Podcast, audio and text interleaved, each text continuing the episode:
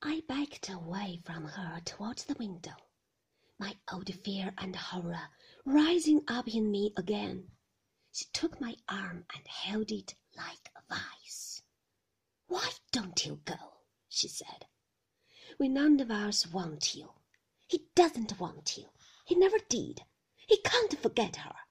He wants to be alone in the house again with her. It's you that ought to be lying there in the church crypt, not her. It's you who ought to be dead, not Mrs. De Winter. She pushed me towards the open window. I could see the terrace below me, grey and indistinct in the white wall of fog. Look down there, she said. It's easy, isn't it? Why don't you jump? It won't hurt. Not to break your neck. It's a quick, kind way. It's not like drowning. Why don't you try it? Why don't you go? The fog filled the open window, damp and clammy.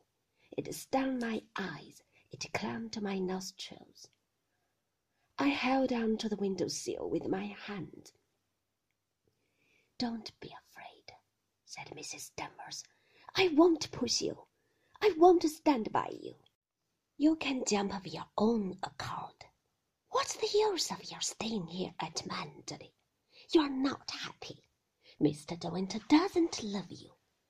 There's not much for you to live for, is there?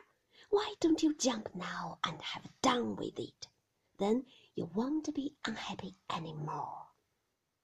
I could see the flower tubs on the terrace and the blue of the hydrangeas clumped and solid. Paved stones were smooth and grey. They were not jagged and uneven. It was the fog that made them look so far away. They were not far, really. The window was not so very high.